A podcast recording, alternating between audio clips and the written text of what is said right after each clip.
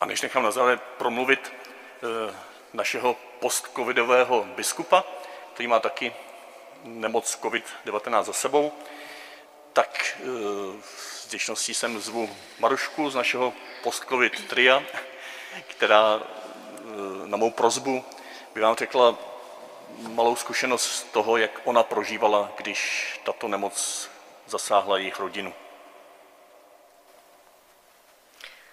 Tak já děkuji za slovo Petrovi a začínám opět motem naší diecéze a to je nebojte se. E, říkám to proto, protože někteří lidé se opravdu e, této nemoci bojí až strašně moc, takže skrze ten svůj strach nemají čas vůbec na nic jiného.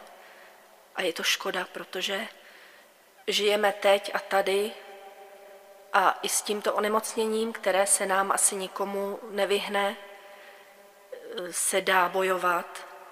Bohužel mm, dojde ke ztrátě lidských životů, ale to je při každé nemoci.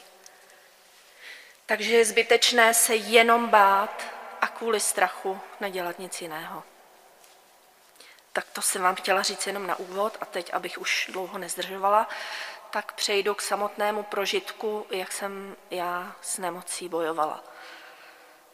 Byla sobota 12. září a my jsme vyjeli ještě s dalšími kamarádkami, tedy Helenkou a Hankou Houtkovou, jsme vyjeli na diecezní pouť do Teplé, kde jsme měli zpívat se sborem a s několika dalšími sbory. Byl to úžasný zážitek a ještě tím víc jsem si eh, to v té teplé užila, prožila, protože jsem ten měla svátek, ten den měla svátek, takže pro mě to byla úžasná oslava tohoto svátečního dne. Krásně jsme si zaspívali, bylo nám spolu dobře, teplá byla úžasná jako vždycky. Atmosféra byla trošku jiná tím, že tam opravdu bylo daleko méně lidí než jiné předešlé roky, protože vlastně bylo poznat, že ten covid je, že ta pandemie je, takže těch lidí tam bylo méně. Měli jsme roušky na sobě, ale nahoře, jak jsme zpívali, tak jsme si je i sundali, protože zpívat v roušce opravdu není příjemné.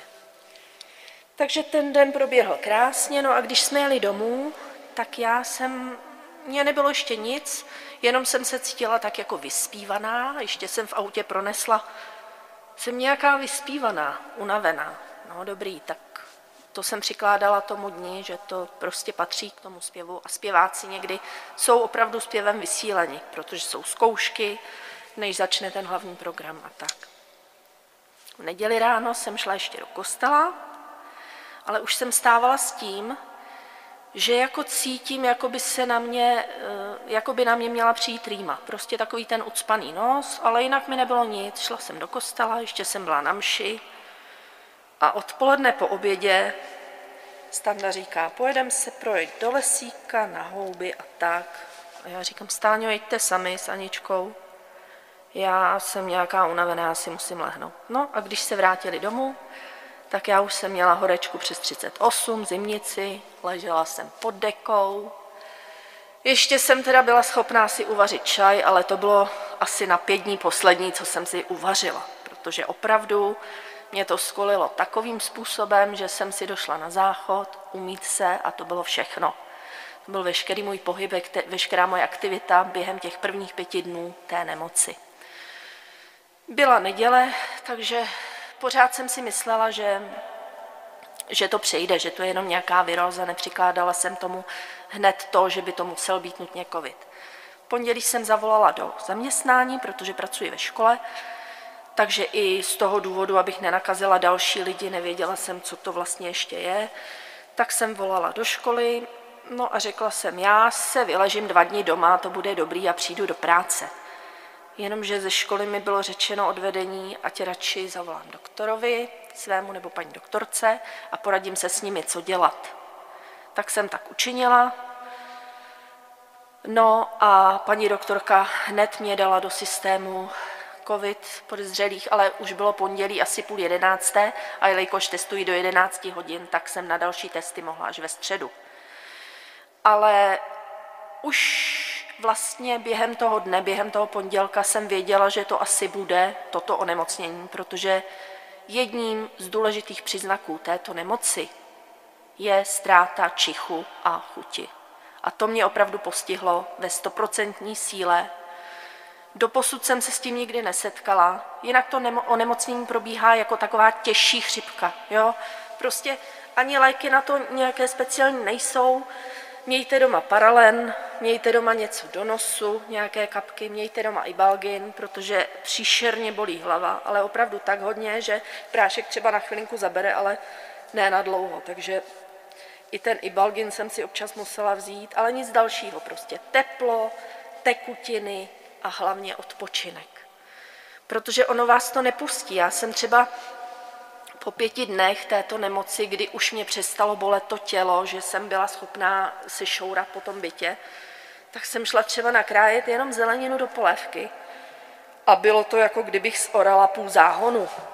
To byla prostě tak obrovská únava, jo, nenechá vás to, takže je opravdu dobré ležet, odpočívat, ale zároveň tohle onemocnění je úžasné v tom, nebo úžasné, Prostě tím, že nás to hodilo doma do karantény všechny.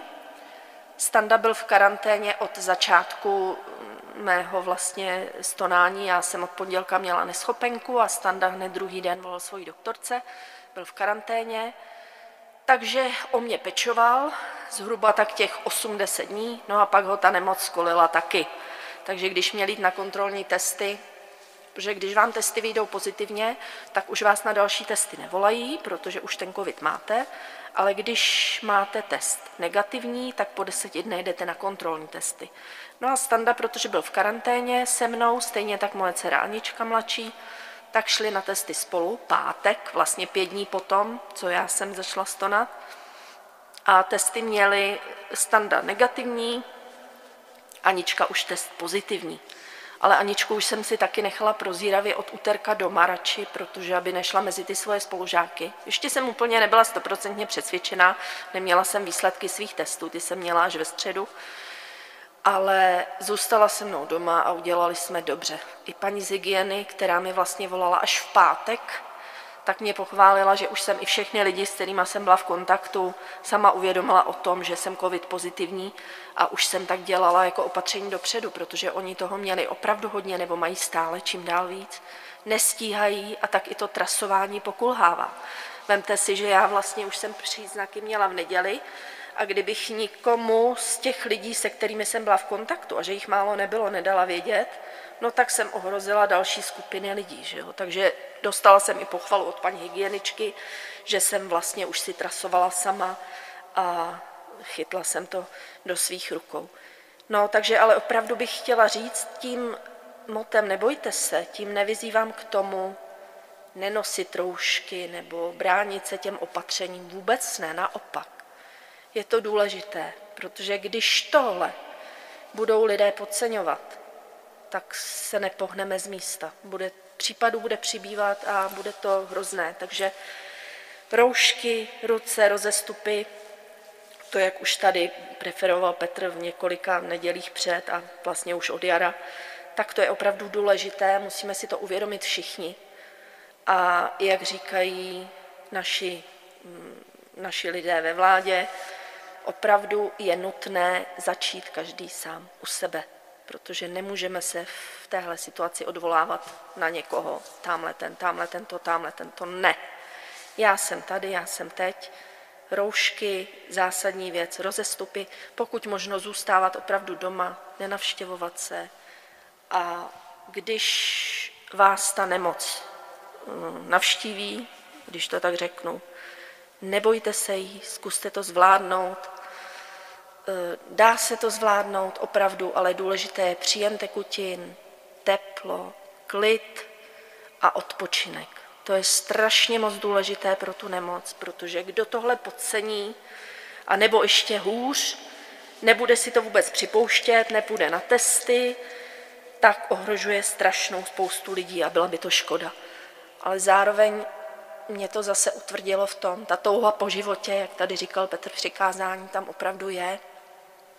A když máte pak kolem sebe rodinu, která o vás pečuje, tak je to úžasné i při téhle nemoci, při zvládnutí téhle nemoci. Mě třeba hrozně pomohlo, že jsme se tak doma jako vystřídali, protože on mě pečoval na předstanda, pak jsme si to vyměnili, pak jsem pečovala já o něho, ale bylo komické trošku to, že ještě ta ztráta chuti a čichu je opravdu taková, že nerozpozná, rozpoznala jsem sladko slano a to bylo všechno. Takže ochutit nějaké jídlo, to byl problém. Standovi ta ztráta chuti a čichu přišla až asi čtyři dny po tom, co onemocněl.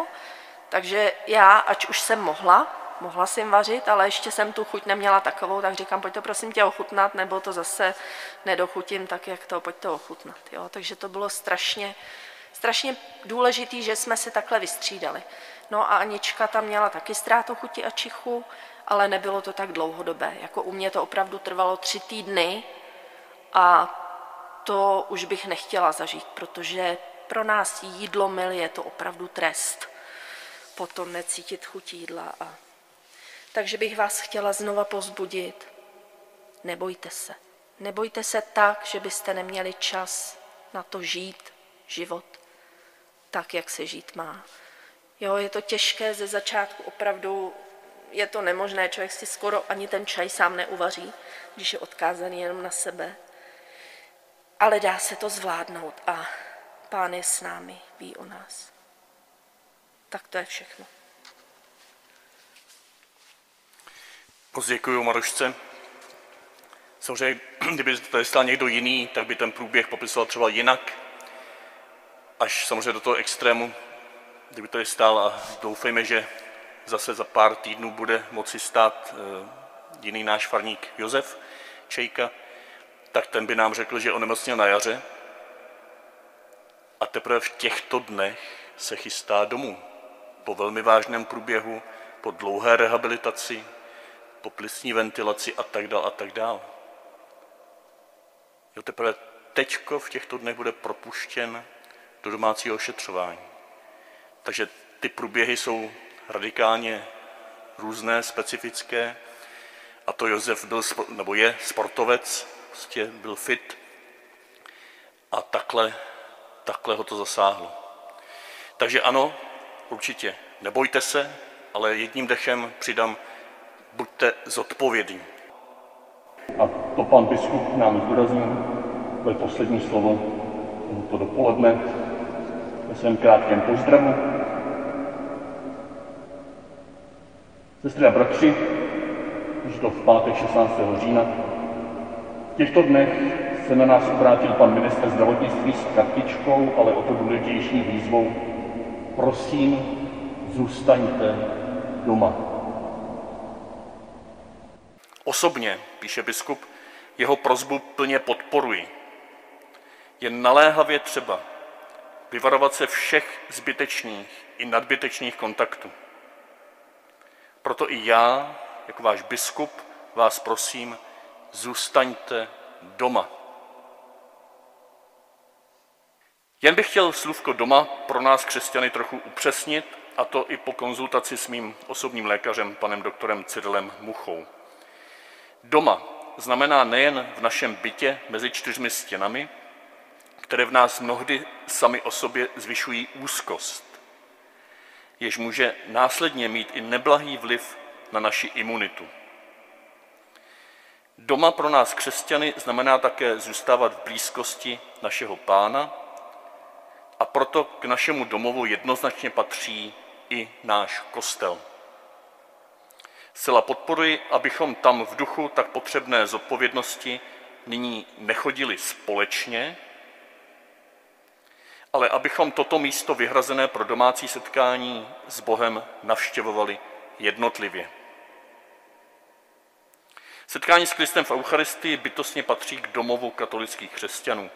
Proto vás, sestry a bratři, pozbuzuji, navštěvujte jednotlivě při dodržení všech hygienických předpisů váš kostel, abyste si ze setkání s pánem života a naším dobrým pastýřem mohli odnést do svých domácností rozměr pokoje, který vytváří skutečný domov a tento svět ho nemůže dát. Ale znovu zdůrazňuji, mám nyní na mysli návštěvu kostela pro jednotlivce. Proto i když se v kostele nebo v jeho okolí uvidíte s vašimi přáteli, nezastavujte se s nimi k rozhovoru, jen s nimi třeba na dálku si zamávejte. A hlavně se za sebe navzájem modlete.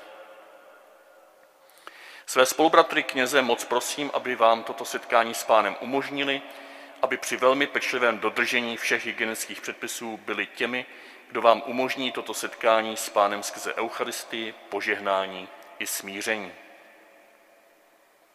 A pak naším domovem je i příroda, stvoření dané lidem od dobrého Boha jako náš pozemský domov. Nezůstávejme tedy podobně jako apoštolové po Kristově smrti ve strachu za zavřenými dveřmi. V přírodě je místo, kde když jsme sami či jen ve skutečném rodinném kruhu, můžeme i sundat jinak tak potřebnou a pro naše zdraví důležitou roušku. Boha chválit i prosit a nadechnout se vůně božského domova. Sestry a bratři, modlím se intenzivně za vás všechny a připomínám naše letošní diecezní moto Nebojte se, já jsem přemohl svět. Zvu vás nejen k velké zodpovědnosti, ale také k plnosti života. Zůstaňme doma v plnosti toho, co domov skutečně znamená. Tomáš Holub, biskup plzeňský.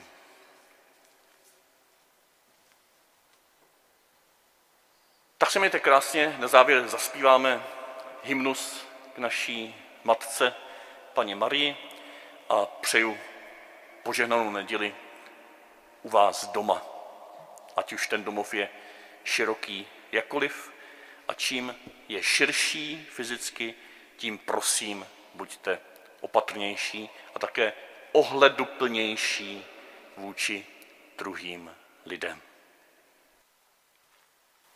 Salvare chi no